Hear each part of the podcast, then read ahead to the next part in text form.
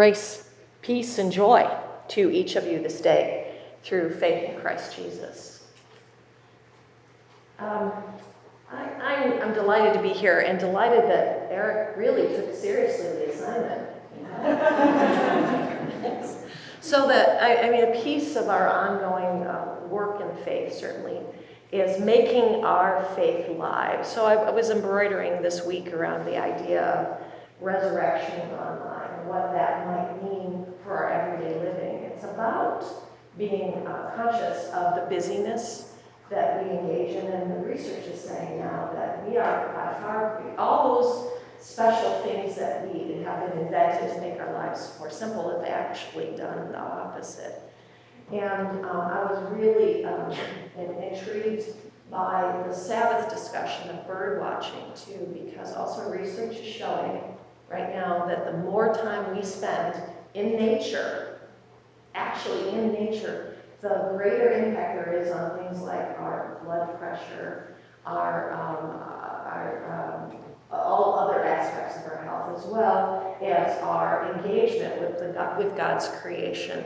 So, this whole idea of thinking about what it might mean for resurrection to go live, that would mean looking at the impact that the resurrection actually has on our day to day living, not just as a theological idea, but what we, um, what we engage in each day. And our commitment to keep God at the center of all of that. So, I give thanks today for the gift of worship the gift of all of you of time together, of Cinco de Mayo, yeah, that's coming up, celebration time. And then the attentiveness to what it might mean for each one of us to take a time apart, a time focused on what we believe, and also enjoying who we are and what we're about. Now, um, I've known actually Eric and Joanna and Joanne for a little bit of time, not a long period of time.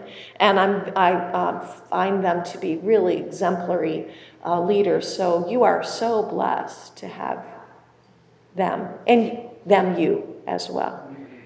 But um, I want to say that I'm here too to share any stories you want to hear about them. I actually have more about Joanna than anyone. So, but, but I, want to say that for Eric, Pastor Eric to be working on a doctorate at the same time he is having a life and being with you is a statement about you as a community of faith, that you are committed to the health, the growth, and the strength of your pastor and your staff. So, bravo. Bravo, Just North.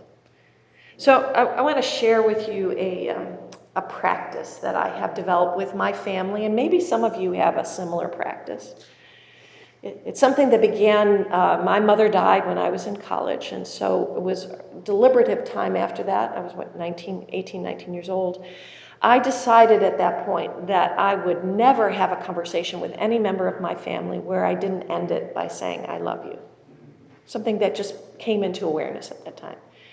I say that to my spouse each night as we're getting ready for bed. Um, I love you.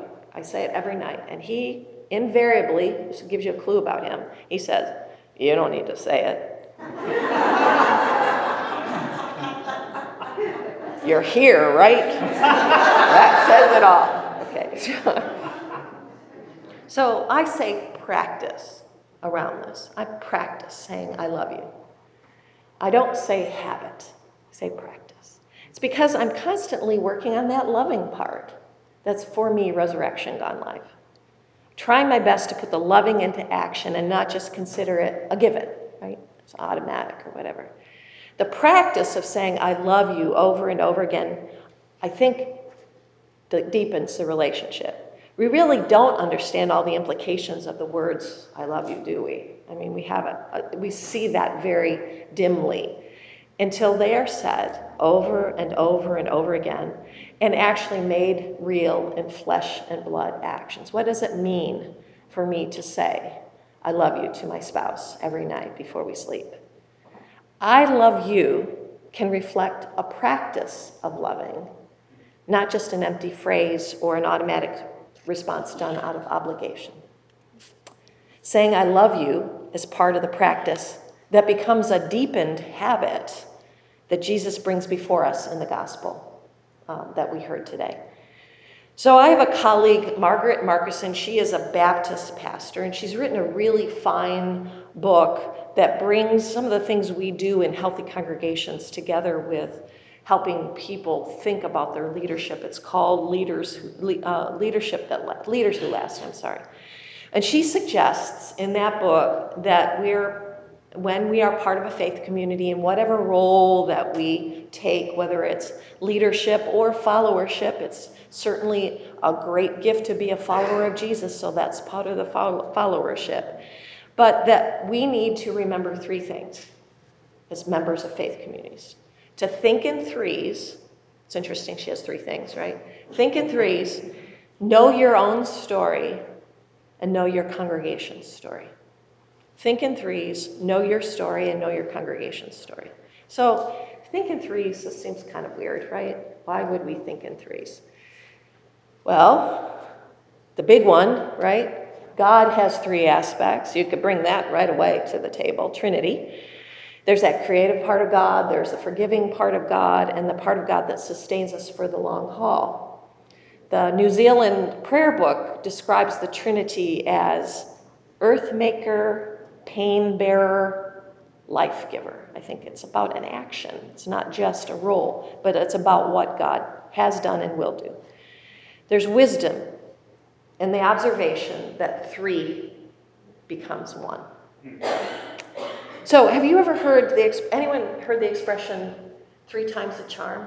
Yeah. yeah. You probably say it. Do you ever say it?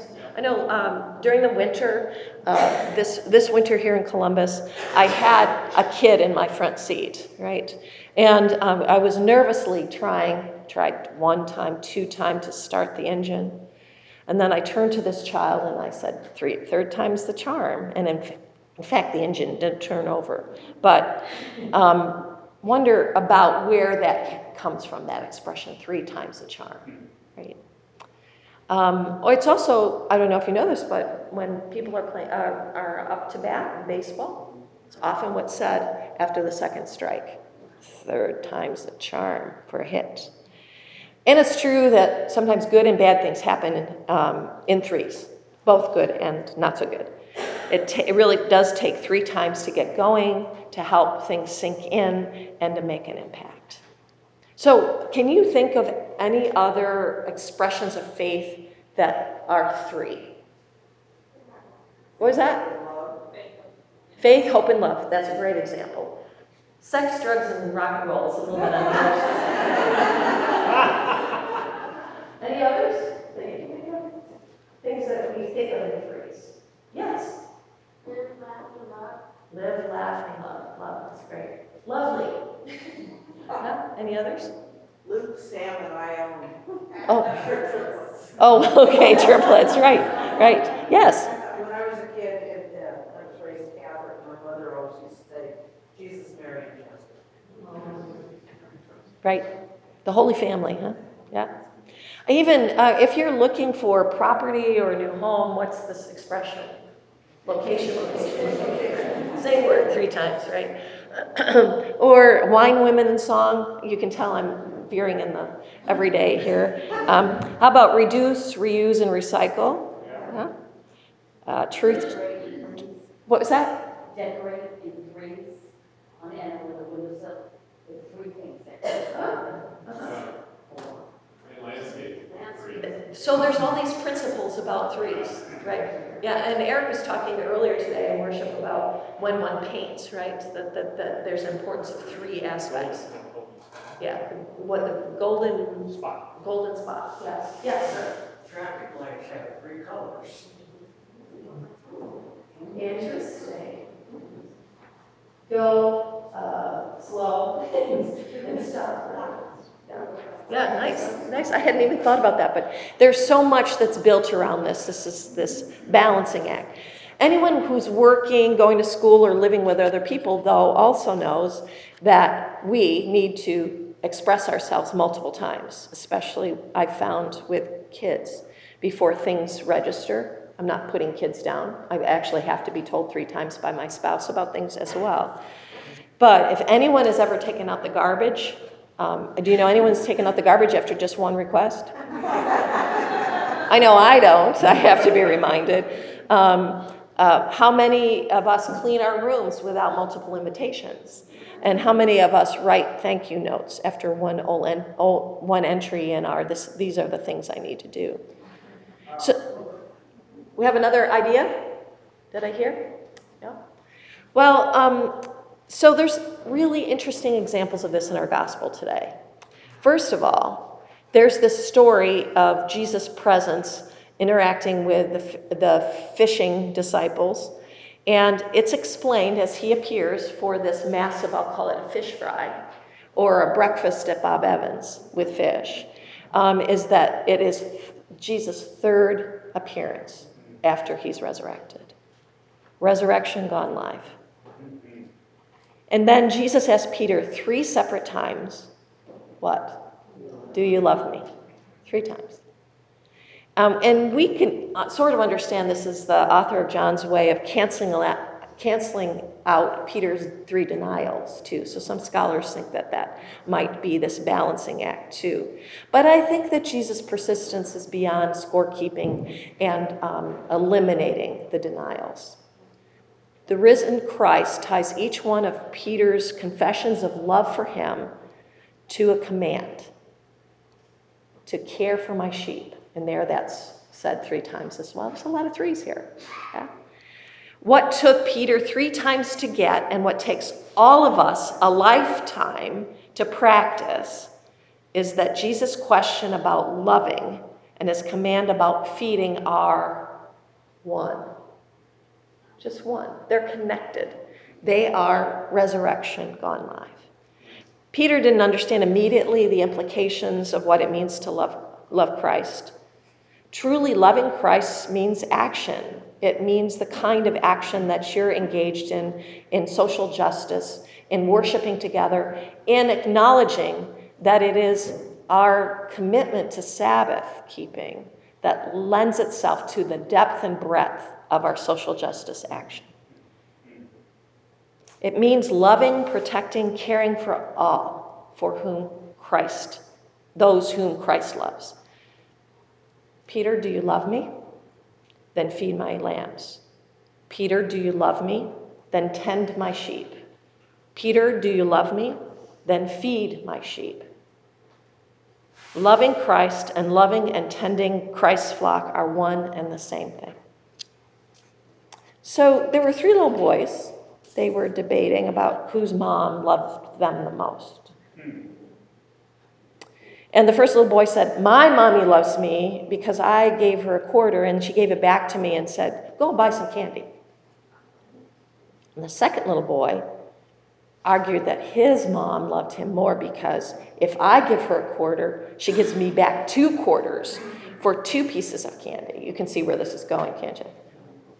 And the third little boy, seeing the direction of this debate, scratched his head and he said, Well, my mom loves me more because she would keep the quarter and then tell me how much the quarter will help her pay the bills. Love confessed and love expressed can take many different forms, and not all of them are wonderful.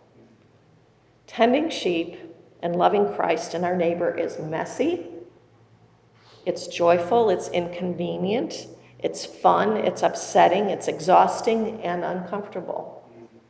It takes more than just good intentions to make the kind of loving commitment that Jesus was trying to get Peter to acknowledge. It takes habits that grow out of the practice of love in action. Habits. And keeping Sabbath is a habit, beginning with a practice saying, This is important, I'm going to invest in it.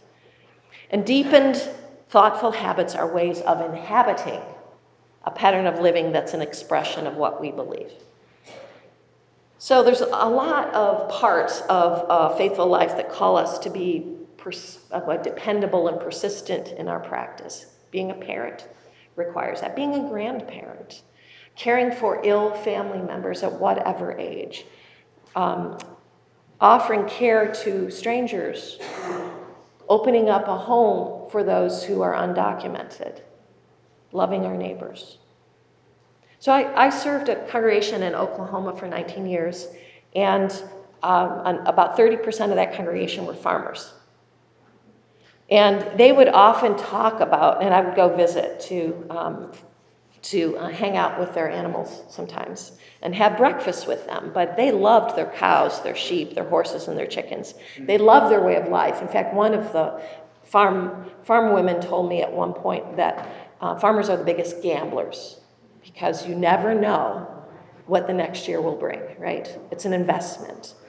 So, but dairy cows have to be uh, milked regardless at the same time every day. So, what these farmers would say is how important that was. It was the practice that developed the habit of love for this way of life. Establishing faith and love as a pattern of living takes commitment, like farmers, to repetition, to re- uh, ritual, and to reinforcement. So, what Jesus did is he repeated question to Peter three times to strengthen the point. With each, do you love me, the meaning and the inferences behind the, the question were able to fall into Peter's heart. It's about learning by, by heart. We need to have our practices developed to, into those things that are learned by heart. And rituals don't need to be mindless acts. Rituals, well performed, are mindful acts. That's what our worship is all about. We all have our personal rituals, what we do to calm ourselves in the morning, right? In order to get ready for the day, whether it's brushing our teeth or taking a shower or whatever else, walk the dog, make the coffee. Consistency is comforting and it settles our systems before we launch into something else. That is also what Sabbath does. Faith rituals give us stability when everything else around us, and this is a world that is constantly shifting. That's the power of the habit of Sabbath. Being in worship, considering how to spend one day a week in a different pattern or purpose that centers on the joy of a life of faith, that is part of having habits of the heart. So we need periodic reinforcement to keep the habits of our faith renewed and refreshed. And Sabbath keeping is a part of that reinforcement. This is also why we need to hear, I love you, as often as we need to say it to others. Practiced faithfully, a life cultivated with loving habits create its, their own reinforcement. And, frankly, well loved and well tended sheep respond devotedly to their shepherd. So Jesus asks, Do you love me? And we respond, if you would join me in saying three times, I do, I do, I do. I do, I do, I do. So, what's a sheep to do? Follow. Amen. Amen.